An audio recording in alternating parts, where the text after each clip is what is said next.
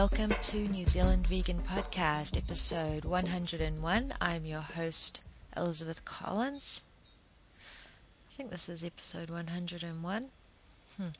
Anyway, um, tonight, uh, firstly, I'd like to thank my special guest from my last episode, Renata Peters from the Alice Springs Vegan Society, and my partner in um, the Oz Vegan NZ Vegan Facebook page. Uh, so thank you so much, Ren, for coming on the show. I hope everybody enjoyed listening to it as much as I enjoyed doing it. It was such a wonderful um, thing to hear these uh, inspirational ideas and insights from Ren, who's been doing lots of vegan advocacy. Tonight, I would like to do something that I haven't actually, I don't know if I've done it before specifically in one episode, but I've been really meaning to do it because ever since we started our Facebook group, even though these are kinds of things that we've been facing over and over again and we have addressed them, and so when I say we, I'm, I'm not collectively speaking for all abolitionist vegan advocates um, in the world, although I kind of am trying to sort of speak for abolitionist vegan advocacy. But if any advocates out there are, you know, hear anything in this episode where they might disagree or they have something to add or, you know, some more insight to give, you know, please feel free to comment on the episode or to email me and, um, you know, add your voice to this. Um, but I'm going to say we, um, and uh, most of it comes it's, it's, over the last couple of years that it's happened, and I've I have addressed them. Like I, ha- I did an episode on um, we've so many abolitionists have have, have encountered these same um, misconceptions, just misconceptions. You know, um, I'm not quite sure where they come from, but anyway, I'll get into that. Uh, so, uh, for example, I did an episode on um, helping, you know, how I deal with the "you're not wanting to help the animals now" accusation. Um, I did a specific episode about that. That's something that we often get faced with. I mean, we'll be comment, we'll be, we'll be saying to people, you know, please promote veganism, and they'll come back and say, well, we don't want to, you know, we're, uh, um, I don't think that we should be um, just abandoning the animals who are suffering now, or we should just be turning our backs on them. And it's like, wow, you really saying that that's what we, we're suggesting? I mean, that's just astonishing, but. Um, apparently, that is what people are saying, and I think it comes from because they haven't actually done any reading. I mean, they've just not read anything sort of much or even taken part in a lot of discussion about what abolitionist vegan advocacy is and why welfare reform is no good. So they they're they're just convinced that welfare they they actually literally think that we are saying we don't care about the animals now. We don't want to make their lives easier. We don't want to make their lives better. Uh, we um, we just can't be bothered doing that. We want to do vegan advocacy only, but the reason we want to do that is because we don't want to spend any time actually making the the uh, lives better for the animals who are currently being you know in the in the farms and and, and in the slaughterhouses etc etc they couldn't be further from the truth and obviously that is not what somebody who's thinks that animals are moral persons should be saying, and it's not. It isn't what we're saying. Um, what we're literally saying is it doesn't help animals who are suffering now. And I and I talked about that when I first went vegan, and I heard actually Renata Peters say it on the Earthlings forum. She said animal welfare hurts animals, and I read that line, and I'll never forget it. And I just was, I just. It was just the straight. It was like saying water, reading something that says water is dry, or you know, up is down, or I mean, it didn't make any sense to me at all either. The, the actual statement, welfare, you think welfare. It wasn't until I followed the link she said, read this, you know, check this out. And I learned about the property status. And I learned, and over the last couple of years, I've seen it over and over and over again. I mean, there was the huge scandal with, I mean, it's just, it's not because we don't want to help the animals now. Anyway, I'm doing a whole po- a podcast episode on something that I've already done. Okay, so that's one example of the kinds of things that we face when we talk, try to talk to people about vegan advocacy. And I feel like I, I, there needs to be a resource. Like I, I want somebody, maybe Ren will do it with me, to provide a resource. Gary Francione does it all the time. We all do it, but it's not it's what I'm what I'm going to try to do in this episode is is a is a baseline for something. And I mean, I don't know if it's going to do any good because people don't listen to our podcast. People don't read the books. They don't, you know, they don't read the discussions. They don't get involved with the discussions. They just read animal welfare hurts animals or don't promote welfare, promote veganism, and they translate that into just abandon the animals who are suffering now and um, just turn your backs on them and, and grind them under your heel as you stride forward in your you know vegan advocacy. And it's like oh it's just like so sad because it's so far from the truth. Um, animal welfare doesn't help animals now. Okay I've said it I've said it. Anyway so today what I want to do is address certain things, and most of it's come because I've we've started this Facebook group because we're really trying to get this grassroots movement going. I've been trying to do that in New Zealand since day one. There's like my, my goal in life is to get this vegan movement going in New Zealand, and I knew it was going to be slow when I first came back, and I realized, oh my gosh, okay, it's it's going to take a while, um, but that is my goal, you know, and um, there you go. And Renata is dedicated to the same goal in Australia. And of course, we it around the world, but we figure, you know, we, we can we can do it locally more effectively, and there are other people around the world doing it locally, and you know, and then we do have the broad international influences and things that we can draw upon. Um, but with regard to really getting into this nurturing of of trying to get local people involved. We've started this Facebook group, and um, and we're concentrating on that. And uh, and I've also started a page NZ Vegan. Um, after our website NZ Vegan that we've got in New Zealand with all the resources that we've got and um, sort of having a website, you know, and all those kinds of things. Is that's what you do nowadays when you sort of trying to. That's what you do. I mean, um, so we're doing it. But when we when we've done our group and it's been more more concentrated and we've been focusing on on those kinds of things, it's just like all the other times that I've done vegan advocacy and dealt with people, and these are other vegans, obviously, these are other vegans that we're, we're dealing with mostly, trying to get them to do vegan advocacy. And the same things come up over and over and over, but I want to address the what do we mean by abolitionist vegan advocacy? What does unequivocal vegan ed- advocacy mean in a nutshell? And I think that I'm going to do my best to address a lot of the misconceptions in this one podcast that I've sort of been talking about over the last two years, and that Gary Francione has been talking about for 20 years, and that other abolitionists have been talking about since they started doing abolitionist advocacy, trying to talk to people. But I just want to address a lot of the ones that, that keep coming up um, especially like I've noticed in my in the group that we've done where we're trying to say to people do vegan advocacy and then they come back and say certain things and I'm thinking gosh they've said that somebody else said it somebody else said it. There's this huge misconception out there about this particular thing and then there's another big misconception and it's all related to what do we mean when we talk about vegan advocacy and I've been promising to do this podcast for a while on my on our on our NZ vegan on our Oz vegan NZ vegan Facebook group and I'm going to do it tonight. So for example, people come to us and say, well, don't you think that um, promoting, you know, these welfare uh, campaigns or these single issue campaigns or whatever this public, you know, thing that's going on, the campaign du jour, um, it was live export quite heavily there for a while. Maybe that's still going on. In New Zealand, it was the sow crate campaign when I was in New Zealand. Um, and there was other campaigns, battery egg campaigns, or there's the whaling one, or there's all of these things. The abolitionists have been very loud and clear about our opposition to anything but vegan advocacy, and we meet these things. And this is the one. Well, here's point one. But don't these campaigns raise the public consciousness and wake people up and, and sort of get the dialogue going so that you can actually have a conversation with people about animals and then further down the line, maybe you can talk to them about vegetarianism and get them off meat and then maybe further down the line you can talk to them finally later later later later later then you can talk to them about veganism but don't that you know people say don't these camp but but what you know don't you at least think that these campaigns are like raising public consciousness and the way that the posi- the the position is, the way the the sort of the question is asked, seems to imply that they don't think that advocating for veganism will raise people's consciousness. Um, and I just want to address that. Point one. I have a feeling this is going to be a long podcast, but anyway.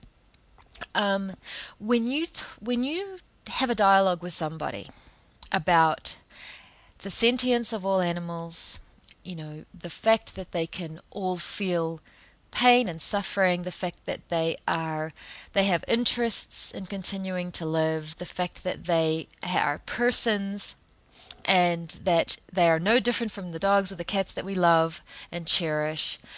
Um, that raises people's consciousness. It really does. In fact, I can't think why anyone would think that it doesn't.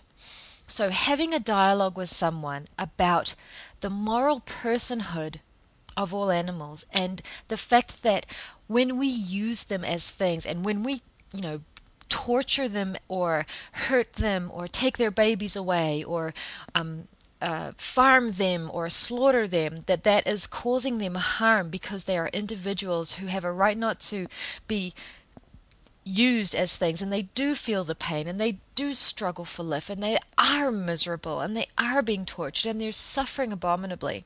And you talk about it just in terms of non human animals in general. In other words, all animals. You don't have to limit it to any one species. People are aware that we use all different kinds of animals for all different kinds of things. They buy the products. They're very well aware of that. Um, they're also aware that other people use some animal products that they think are offensive, you know, such as eating dolphins or eating cats and dogs and things like that and that and that can be brought up by them and you can capitalize on that and I'll talk about that later but it it just I cannot see how anyone would think that talking about these things about non-violence towards animals about the fact that they're you know they can feel pain and suffering and hold on i have i have one right here a buddha who's letting me know that she wants to get up on top of the dresser and she's getting a bit old and now I have to carry her up there and she's protesting so I'm just going to go do that. Come here, Bubby. Oh, you're not taking my chair. Here you go. Right. Um, what was I saying? Well, until I was distracted by the Buddha. The Buddha's looking very offended, but she's okay. Um, so, what, so please be aware and please make sure to tell people when they say, but don't these welfare campaigns and these single issue campaigns raise people's consciousness? I mean, what they're saying is like, we're helping you, you know, these campaigns are helping you, you vegan advocates. And I would argue they are most certainly not. Um, for all the reasons that I've talked about, about about before, but I'm not going to do that this podcast episode. This podcast episode, I'm going to address the things that people think that vegan advocacy doesn't do. Um, because otherwise I'll never be able to finish. So, number one, vegan advocacy raises people's consciousness about animals. It gets them thinking. It opens their minds and hearts. It begins, it plants that that consciousness raising that we want to do. We're not saying that we talk to someone about all this and then they come back and instantly go vegan, although some people do. But what we're saying is that vegan advocacy most definitely raises people's consciousness and opens up that little part of the brain and gets people thinking about non human animals. Okay, so please note that that is vegan advocacy does do that. So check one, tick. Yes, vegan advocacy does exactly that. So you don't need the welfare um, campaigns to do that. You don't need the welfare campaigns to raise consciousness. Vegan advocacy raises consciousness. Try it sometime, and you'll see the light going off, and you'll see the people struggling to deal with this consciousness raising that it does. Okay, because it it's it's an undeniable way to get people thinking about the violence and the exploitation and the torture and the suffering of animals. And it's not limited to one species and it's not limited to one type of suffering, but the consciousness is being raised. The dialogue is pointing in that direction. The heart is being touched and the mind. Okay? So, next one we, we get asked. Um, don't you think that um, these welfare campaigns um, that when you show when you talk to people about the, the the way these animals are being treated like the you know for example let's say somebody's talking about a campaign about battery cages with regard to egg laying hens and they're saying you know but you know if you talk to people about this horrible way that these animals are treated um, you have to tell you know otherwise people won't know. I mean at least these welfare campaigns are uncovering this terrible treatment of, of, of whatever animals whatever treatment they're talking about at least they're lifting the lid at least they're you know showing this horrible treatment well firstly nobody's saying that we shouldn't be exposing the truth about animal use or that we sh- we don't ever talk about treatment. And I think that this one's I can easily see where the misconception comes in. People are saying they're misinterpreting our um, the call, the vegan abolitionist call for a focus on use rather than treatment as saying that we shouldn't talk about treatment at all. Like we shouldn't even like address it. Like when we talk to people, we don't ever sort of educate them about the truth about the way animals are, are being treated in the slaughterhouses. Or you know, we, it, it shouldn't be exposed, or we oppose anyone seeing any truths or any videos or any kind of evidence or or things like that. Or you know, we just we don't talk about treatment at all. Wrong. Absolutely not. You have no choice. When you advocate for veganism, you have no choice to talk about treatment because you're talking about the use of animals and how abominable it is and what happens to them. So you talk about the treatment and people force you to whether they like it or not because they say, What about well what about backyard hens or whatever like this? And then we tell them about the male hens being ground up. That's telling them what's happening. That's exposing the truth. That's showing people the abominable, barbaric atrocities that happen to animals. But what it's not doing is saying we can make the treatment better, or this treatment's worse than that treatment, or focusing on that, or making that the focus of the campaign. So there's a huge difference. But no, not at all. Please, please note and please tell your friends we talk about treatment, we talk about the suffering, we talk about the, the torture, we talk about the pain, we talk about the slaughter, we talk about the practices that happen, we talk about the debeaking, we talk about the the annihilation of the male chicks. We talk about the removal of the, the, the babies from their mothers. We talk about that, but we talk about it in the context of of all animal use being um, wrong and the, and here's, these are the consequences of animal use. These are the consequences of farming living sentient beings for production, for food, for for clothing, for entertainment. These are the consequences. This horrible treatment is definitely a part of the conversation, but we don't campaign for quote better treatment. I mean, the word bitter is becoming just as as as meaningless as the word um, you know cruel. So please don't get it twisted. We're not avoiding the issue of treatment. That's not what we're saying. We're saying we don't campaign about treatment. We campaign for veganism, but we let people know about all the treatment. And we spend a lot of time debunking myths about the so called, quote, better treatment of these so called, quote, humane farms. We spend a good deal of our time talking about treatment but only in the context of the fact that it's a consequence of animal use and that it's all bad and it's horrific and that even the quote better treatment quote that's being touted by animal industry is not anything but torture. So please know yes we do talk about treatment. We do talk about um, different kinds of practices and we educate people about that. So don't don't get it twisted. We don't campaign about treatment. We don't make the focus of the advocacy to make treatment, quote, better. Big difference, big difference. But we definitely don't hide it, and we definitely address it, and we definitely talk about it. Okay, we expose those truths, and I and I've always said, I've said it many times before, that um, I don't see any, I don't have any problem with the um, truth of animal use being filmed and produced and put out there for people to see, photos and videos and things like that.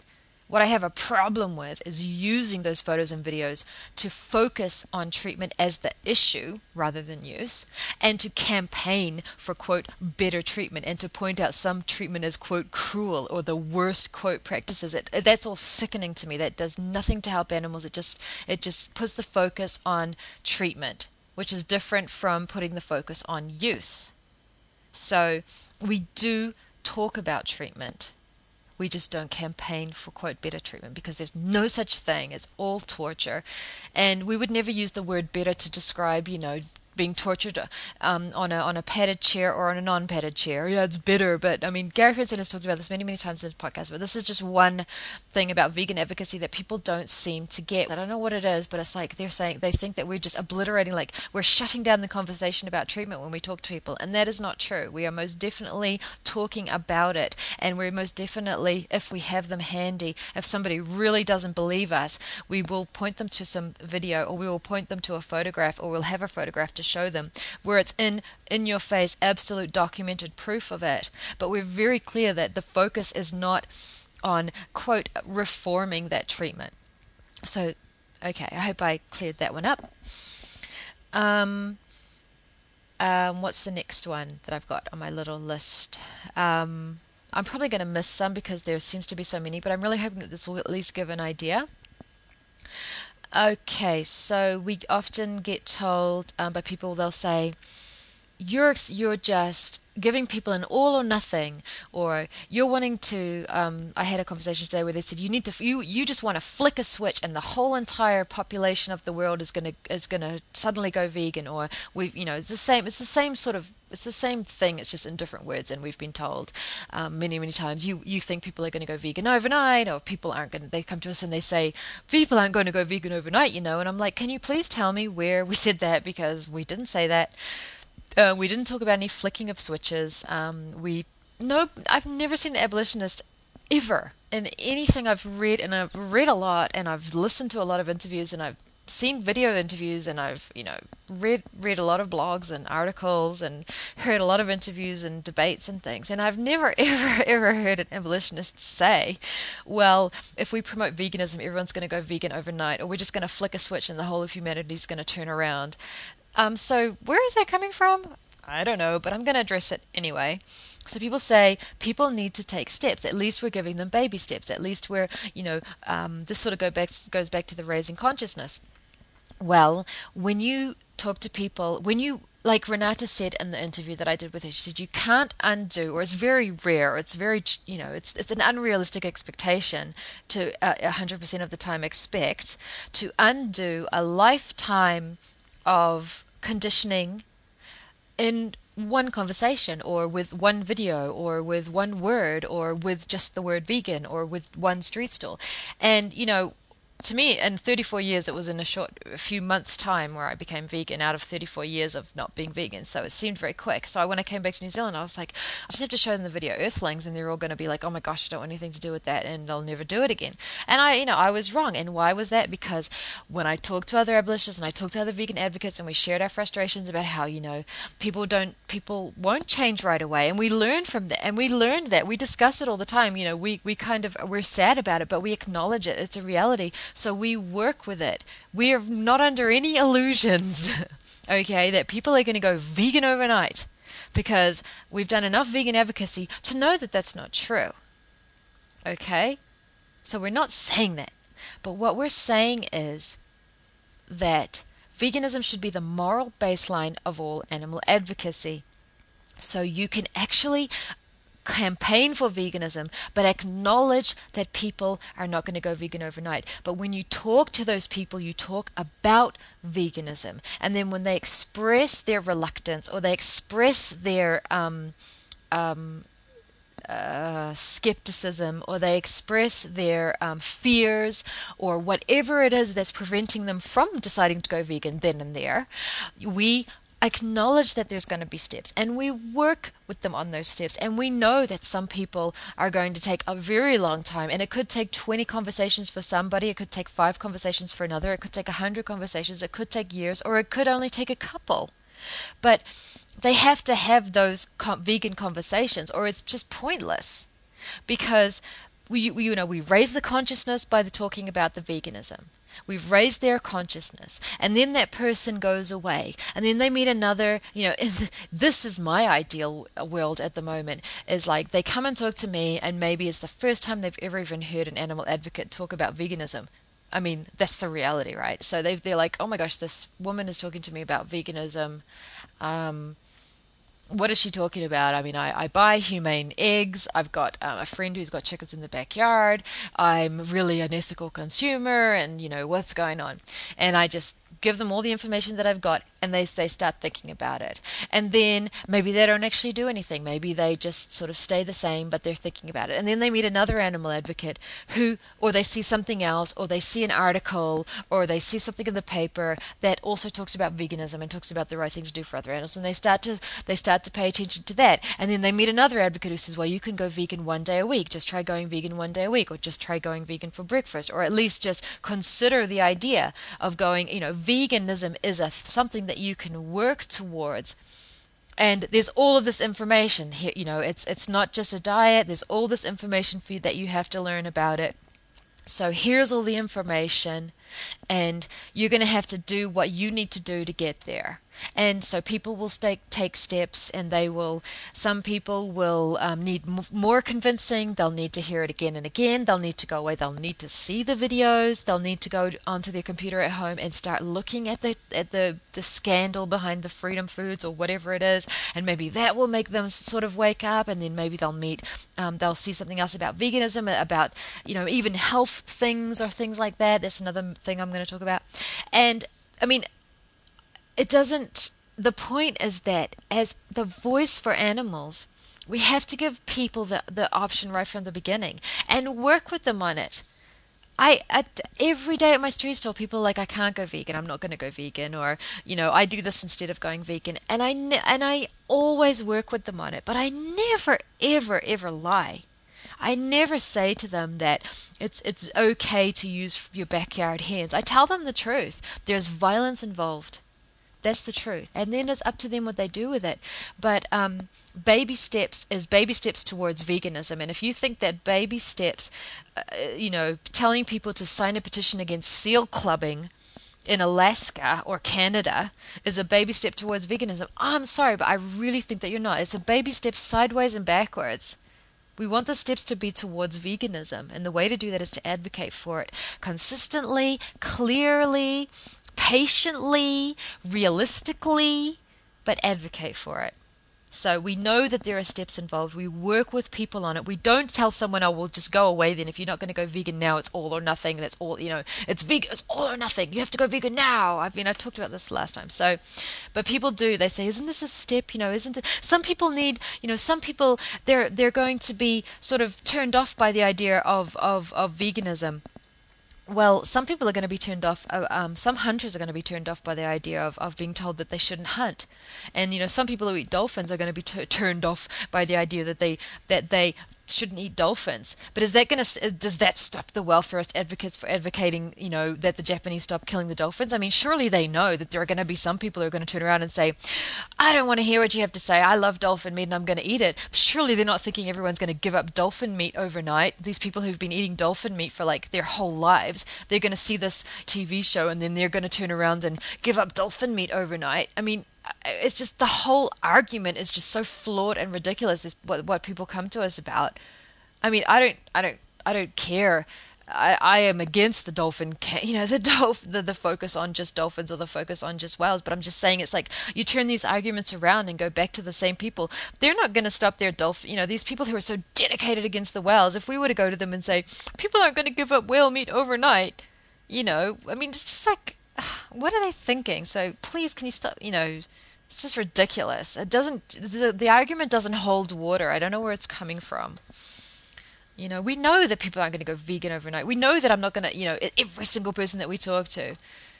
I mean, I, I mean, maybe the maybe the, the people who advocate for, against the dolphins would, would go up to people and say just cut down just eat dolphin once a week. But i highly doubt it because they're so incredibly passionate about the dolphins right? Well i'm passionate about veganism. And so are the other abolitionists so if a dolphin, if an anti-dolphin meat, you know, campaigner isn't expected to go to people and say, "Can you just eat dolphin meat six days a week instead of seven? Then don't come to us and tell us that we have to tell people, "Oh, you can just eat, you know, have a meat-free Monday," or otherwise we're like scaring people away from our vegan campaign or whatever. It's not the point. So don't get it twisted and just just stop. Oh, sorry, that was just a rant. Okay, the next one um, I'll, I'll lead into this one now. They talk about how a single issue campaign can be the launching pad into veganism, or it's like it can be like the again the sort of the raising consciousness thing. But they say you know we can use these single issue campaigns. We can like capitalize. We can actually promote these single issue pan- campaigns and get behind these single issue campaigns because they're a launching pad to veganism. Now, I want to be really, really clear on this one. As an advocate for veganism, I capitalize on any opportunity that I am given to tap into somebody's moral concern about non human animals. I mean, I will use an example. Mostly, I'll try to highlight the hypocrisy of these campaigns, but um, there's there's a big difference between the two the two things we don't promote or endorse these single issue campaigns. We do not. I, I never will do that um, because they're speciesist. However, if somebody brings it up or if if you know like when I was at the street stall in Auckland for example I'll give you an example so I'm at the street stall on in Queen Street and the TVNZ um, had just had the um, this is during the safe um, South Safe is the New Zealand um, animal welfare group that that had a campaign. Their current campaign is a battery egg campaign, but the campaign that they just finished was a crate campaign here in New Zealand, and the the um, open rescue groups. Uh, went in and filmed um, some conditions in some sow um, some sow farms, and um, of course they were horrific. And um, they put it on TV, and then um, they had a spokesperson who ate pigs. Okay, I was not going to go there. Uh, anyway, the spokesperson was a pig consumer, um, but he was there. Anyway, um, so at the street stall, this was this was what we were dealing with, and we had no choice but to deal with it.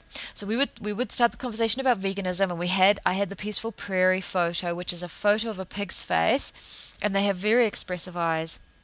And this pig was looking terrified and sad and and just um, agonized, um, tormented, and and then it says, "How do you say don't kill me?" In a, with a question mark. How do you say don't kill me with a question mark? Should anyone have to?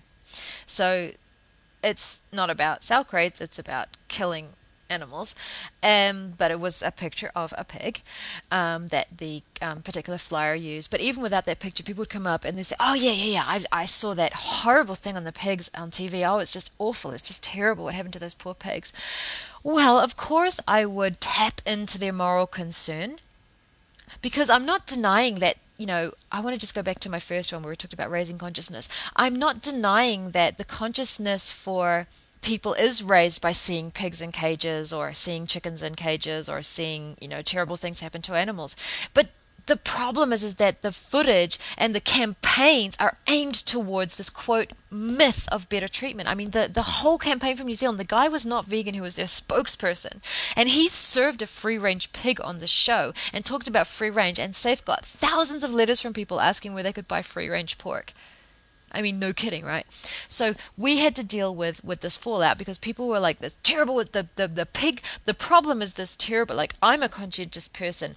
I think it's terrible that pigs are in, in cages, and we would have to we would have to really kind of get them away from the whole free range thing and say, yes, it was terrible that these pigs are in cages, but all animals who are used are enslaved and they're all exploited and even the free range pigs are going to go to the slaughterhouse. And they'd say well but aren't they being treated better? I mean at least they get to have a happy life and then we'd have to say no it's not true that it's a happy life and they all go to the same slaughterhouse anyway. And so most of the time we'd be dealing with the negative aspects of this so-called conscious raising campaign rather than the positive aspect which was that they had their conscious raised they had their consciousness raised about specific farming practices of um, specific farmers. They didn't have their consciousness raised about about animal use. So, um, I've lost my train of thought. Oh, right. So, single issue campaigns being a launch into veganism. So, a lot of people are saying, you know, we need to get behind these campaigns and we need to promote and support these campaigns because they're going to be a launching pad into veganism. I disagree. I think that you can, you can, um, highlight these campaigns as an example of the the hypocrisy and the speciesism of the campaigns. And um, actually, Emmy James made a suggestion, and other people have done it. People do it all the time on our Facebook group. Today, she made a suggestion, and I, I misunderstood the suggestion at first, but then I later understood because I've seen people do it. So, like abolitionists will post um, a a link to some really problematic speciesist um, article or something about live exports or something in Australia, and and the and the disclaimer and the and the sort of the the focus of the abolitionist posting is to say. If you care about this issue, if you care about live export, if you care about crates or something like that, then the coherent way to deal with that is to explore veganism and to learn about veganism because all animal use is horrific. Whether the whether the cows and the sheep were slaughtered in Indonesia or in Australia, it's still horrific what's happening to them. Um, they're still being transported to a slaughterhouse, and it's not about you know focusing on quote better torture, slightly better torture. It's about it's all wrong, and so you can you can we we kind of there you know we're kind of forced to because all that's out there is these single issue campaigns i mean that's all that's going on whether they're welfare campaigns or whether they're um, other types of single issue campaigns that are not specifically treatment focused but are sort of like ban like I mean, I would. The crate campaign is a totally a welfareist campaign. It's not not a prohibition, but like seal clubbing, I think maybe, or um, I mean, to me they're just all welfareist. But um, anyway, so um, promoting these campaigns and jumping on and promoting these welfare groups because when you're promoting the campaigns you're promoting the welfare group who's doing the campaign. You're you're promoting their literature you're promoting their welfareist views their welfareist websites their welfareist position um, or new welfareist, I should say. And um, that is the last thing that I'm going to even begin to even endorse in the slightest bit. Um, but when people come up, so like anything can be capitalized on. Um, the best example is, is the article We Are All Michael Vick that Gary Francione wrote and submitted to a Philadelphia newspaper because there was this massive public outcry about Michael Vick's dogfighting. So that was something that, that was capitalized on. We capitalize on the fact that people care about their dogs and their cats. We capitalize on the fact that people do object to whale whale hunting or they love um, you know um, they love certain animals, and we we will use that in our vegan advocacy on a constantly on a daily basis but I we won't promote the campaigns themselves are nothing but detrimental any consciousness raising or any focus or any awakenings that it causes in people is more than outweighed, outweighed by the damage that they do to vegan advocacy. So you can you can launch a vegan conversation. Mean, people say, "Let's go to the zoo." I'm going to go to the zoo and stand outside the zoo, and then, um, you know, because people are going to the zoo to see animals because they love animals, and then I'm going to promote veganism at the zoo, and I'm going to use the zoo to, to sort of launch the conversation about vegan advocacy. Well, you can you can do that anywhere. I mean, you you just promote veganism, and you will be forced to use launching pads so to speak. But you know, you'll find that when you're talking about veganism, if you if you've learned a little bit, and if you've and if you've done it, and you st- and, you, your focus is on respect, and your focus is on nonviolence, and your focus is on reaching out to people about that fundamental core of nonviolence, you don't even need those single issues at all to talk to talk to people about their consciousness, their love for animals, their respect for a lot of other animals. People, you know, there are a lot of people who, who are in awe of a lot of animals. I mean, they're just magnificent. These just magnificent, you know, animals. So they're in awe of all of these, you know, animals. There is there is always some some part in somebody that has a connection. And, you know, when you meet that individual person, you can use that. You don't need these campaigns to do it. And I and I can have a whole conversation. We're just kind of forced to do it because of the campaigns are on TV or the campaigns are there. So we're kind of forced to do it because people will come up and say, "Oh yes, I think it's terrible about the battery hens. I only buy free range hens," and you know, and then you kind of have to sort of say, "Oh, well, I'm going to try to you know deal with this," and then you're forced to sort of confront this. But I disagree that you need to sort of get behind a, cam- a species, a single issue campaign in order to talk to people about veganism. You don't. Just go out. Don't don't need to stand outside the zoo. Don't need to stand outside mcdonald's. Don't need to stand don't need to you know um, promote the the latest new you know new welfareist single issue campaign. Just promote veganism to people. And when they bring up these issues or if you feel like there's something you can tap into or if you feel that you can use an example because they're out there they're out there right so i use the whaling example a lot i'm like well are you completely opposed to whale hunting and they're like well i'm absolutely opposed you know absolutely opposed to whale hunting because we'll say to people um, I mean, pe- people will say, "Yeah, but I enjoy the taste of meat." I mean, people will say that, but I really enjoy the taste of meat, and so I'll I'll, I'll try to use analogies with them, and I'll say, "Well, you know, there do you do you know that people people kill dolphins and whales?" And they say, "Oh, yes, I do. I think that's terrible." And I say, "Well, if somebody were to say to you, "Hey, I enjoy the taste of dolphins," would you would that make you not say, oh well, in that case, I can't object to your killing of, of dolphins for for their flesh, if that was the justification that you were given? And people say, well, gee, no, and I'm sort of like, well, see, you know, uh, don't, it, it's really the same thing. It's just that all animals are equal, all animals are moral persons, so the taste is just it's moot. It just doesn't even matter so you know they're out there you can you can use them as a launching pad if the opportunity presents itself, but don't you don't need them. We'd be better off without them, and we certainly don't need them as a launching pad for vegan advocacy. And we certainly shouldn't be as vegan groups or as vegan organizations that are starting up or as as vegan promoting individuals aligning ourselves or getting behind or in any way supporting or promoting any of those kinds of campaigns. It's totally antithesis of vegan education. It's the opposite of vegan education because vegan education is about nonviolence to all animals and about um, not being speciesist. And these campaigns are speciesist, and um, obviously a lot of them can be xenophobic and things, and there's all these other uh, problems associated with them. So raise their moral concern by talking about veganism encourage steps and encourage, you know, gradual transformation and nurture people and work with people about veganism. Um, use um, veganism as a launching pad to veganism. Um, if you're forced to um, talk about single issue campaigns, by all means, use them, capitalize on them as a launching pad to veganism, but don't feel like they're necessary.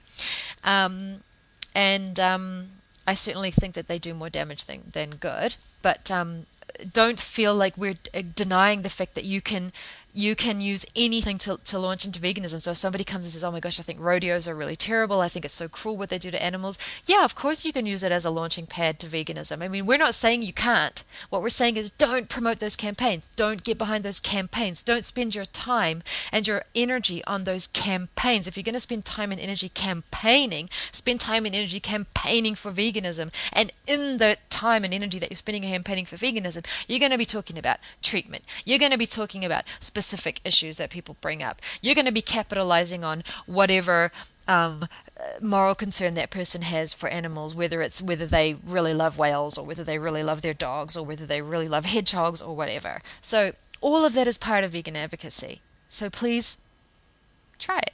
Please believe me. I really mean what I'm saying. Um, so the last thing on my list, and like I say, I don't think I've covered everything, but the last thing on my list is diet and environment. Here's another misconception.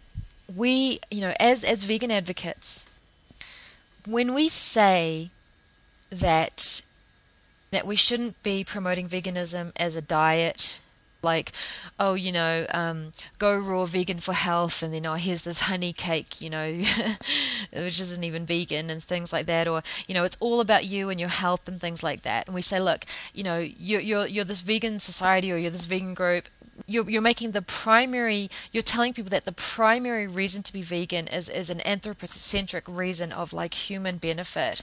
And just like any other diet people will cheat on that because if if you you know if if if it's primarily about diet then people will say well I'll just cheat every now and then and I'll have you know I'll just have a little um omelette, you know, once a month or something, and you know, it's highly unlikely to um, cause you any detrimental health um, um, health problems if you're eating really healthy all the rest of the time. So we say don't make the focus um, anthropocentric. Don't make the focus because people will cheat, and it's and it's just it doesn't have anything to do with moral concern about animals. Same with the same with the environment. There's a lot of um, people who who say that you know they they they learned about the environment and then they went vegan um, because they learned about the um, the devastation to the environment, the animal agriculture comes.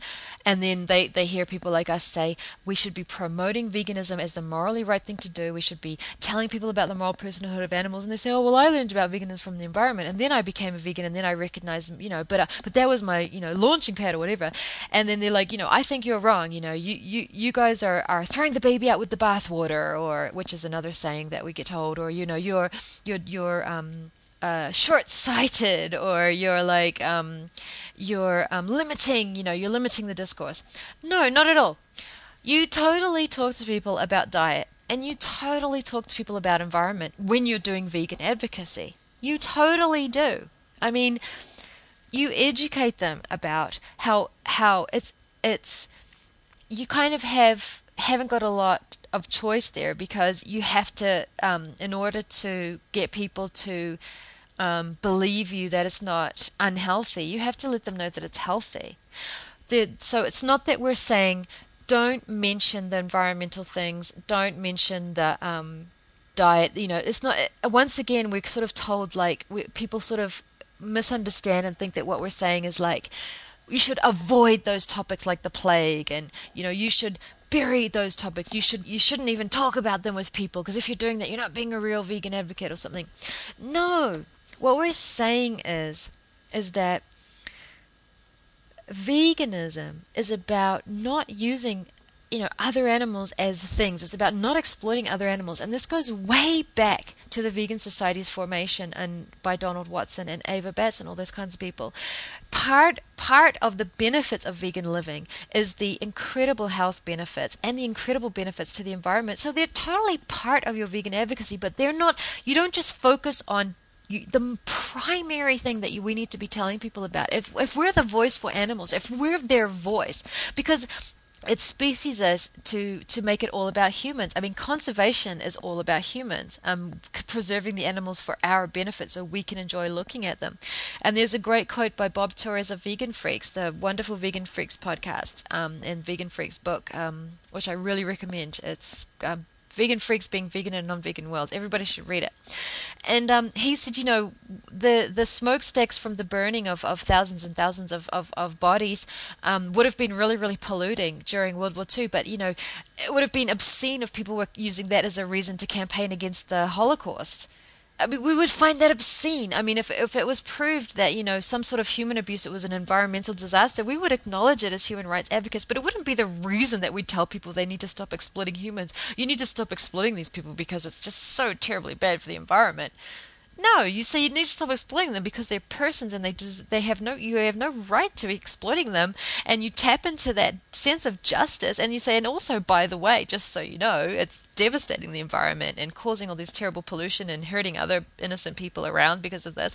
And not only that, not that this you know, or and then with regard to vegan advocacy, and not only that, just so you know, um, if you really do some research, you'll find out this there's all these health benefits and all those kinds of things. So we're not saying you can't talk about them. What we're saying is the reasons that you give people.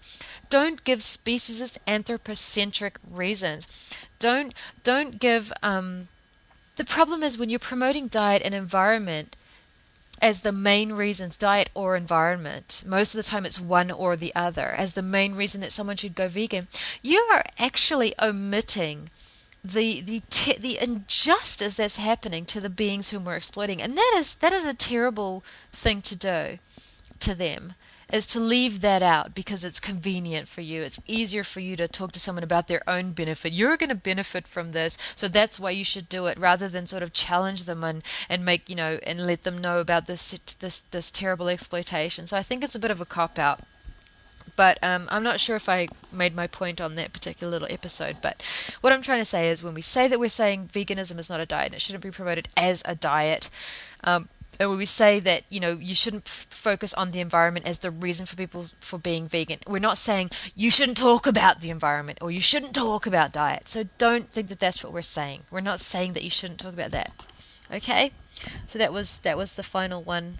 That was the final one on my list. And maybe Ren Ren's really really um, informed about the environment Renata Peters, and I learn a lot from, about, from her about that. And there are other people who are really informed about diet. And I'm always talking to people at, at my stall about diet and the environment. It's part of vegan advocacy, but it's not the reason that I give them. And I don't see anything wrong with having facts and figures about the environment and diet. I really don't. But um, I I feel like, and I tell, because the bottom line is, even if it was the same for the environment and even if it was the same for health, then we should still be vegan anyway. That's not the reasons why we should be vegan. Those are definitely parts of the reasons why we should be vegan. But the number one reason why we should be vegan is because we have no right to exploit these other animals and use them as things and slaughter them for convenience or pleasure or amusement. And that's the bottom line. So as animal rights advocates, let's do that. And you know, it's and educate, you know, educate yourself about the diet and learn because it's very important. And I understand people have real fears about their children being malnourished and all those kinds of things. So we've never said that you can't talk about it or that you shouldn't talk about it. That's just another misconception. But it, it it's part of the conversation. But the the reason that you give, the focus of the advocacy should be on the injustice and the non-violence and the respect of these other beings on the planet whom we are exploiting unmercifully. That's a compelling reason. That wakes people's consciousness up. That gets people thinking majorly. I've seen it happen right in front of my eyes. And you're being the voice. You're being that voice for for those non-humans. So I've said that before. So anyway, if I missed anything out, um, I'd really love to. I'd really love to just like have somebody do a sort of a really clear guide to give out, like to send, like if somebody comes along and says, I think you're wrong about vegan advocacy because diet and environment's important and people need to know about treatment and everybody needs baby steps and I think we need, you know, we need to wake people's consciousness. All of these things that they think vegan advocacy doesn't do for whatever reason.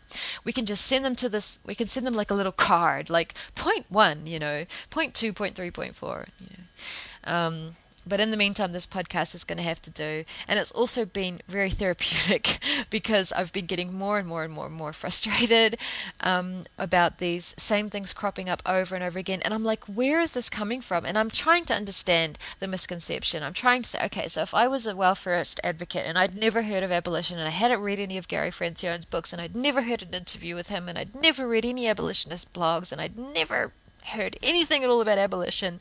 And then I went on to Oz Vegan, NZ Vegan, and I saw Elizabeth Collins say, Animal welfare hurts animals and you should promote veganism. Um, maybe I would say, well, gosh, um, you're stonewalling people. You're wanting veganism overnight. You think we can flick a switch. You know, maybe maybe I would think that. Um, so, um, um, because I hadn't heard anything else said, and maybe that would be the thought processes that go on in my mind. All, all I can remember is when I first saw on the Earthlings Forum Desert Girl saying to people, animal welfare hurts animals. I really was just like, that is so crazy. What the heck does that mean? Like I said, it was like hearing, you know, water is dry or up is down or big as small. It's just like, what are you talking about? It was like a contradiction in terms. So I was curious enough to follow the links that she provided to read why she, you know how she could she make this preposterous claim it seemed preposterous to me at the time and you know, it was like uncovering the truth. It was like opening Pandora's box, and I learned about, and it does hurt animals. Animal welfare and single issue campaigning hurts animals and hurts the vegan movement. And if you think that's a preposterous claim, by all means investigate. Listen to this podcast, listen to the interview with Gary Francione and Erik Marcus, read the Abolitionist Approach website, read Gary Francione's books.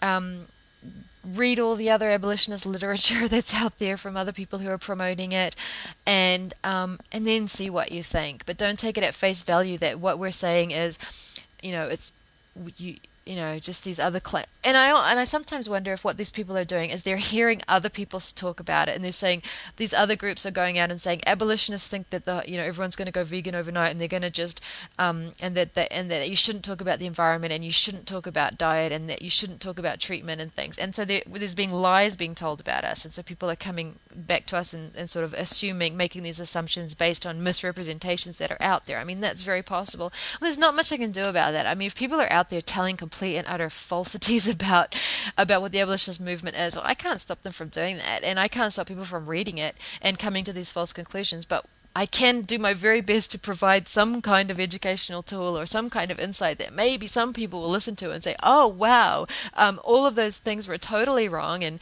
you know, vegan advocacy does all those things, and they're not saying this and they're not saying that, and oh wow, so I'm more open to the idea, and that that's the best that I can do.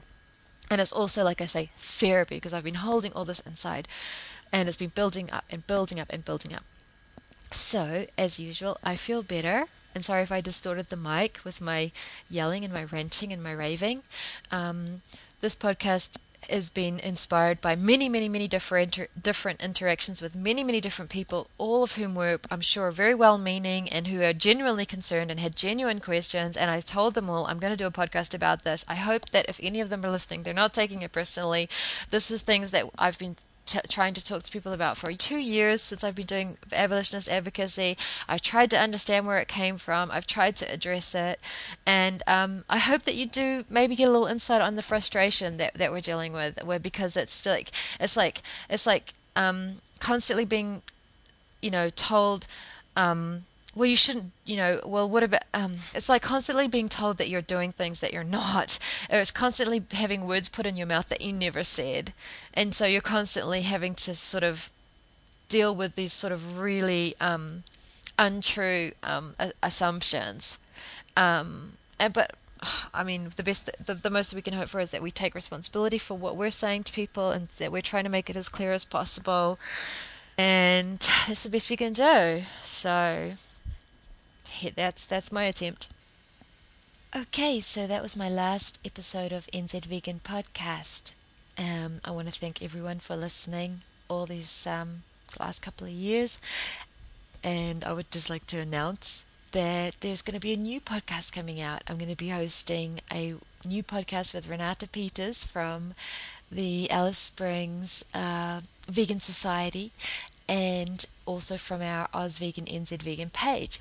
So it's I'm so excited. So that's going to be what what's going to be happening now. So um, it'll be a, co- a new podcast with a new name and a new website and um, but I don't we don't have those exact details yet but we are going to record our first episode soon so please keep an eye out for the new uh, podcast that myself and Renata will be co-hosting together um, and uh, I'll announce it. We'll we'll be announcing it on Facebook, on Alice Springs Vegan Society Facebook page, on Oz Vegan NZ Vegan Facebook page, on NZ Vegan um, Facebook page, on any Twitter, just anywhere. Um, if you're not um, into any of that stuff, then as soon as we have a link, um, I'll post it to this particular podcast episode that you're listening to now. Um, so that's my announcement. Um, it's very exciting. I'm I'm actually really really really thrilled. I think it's going to be great. Um, it's going to be so much fun, and um, I'm really looking forward to to doing this. So um, thanks for listening to my NZ Vegan podcast, and please tune in to the new podcast collaboration between Australia and New Zealand. Um, and uh, as soon as we do our first episode, I hope that you listen and, um, and let us know what you think. Okay. Thank you so much for listening, and um, I'll be back. Bye.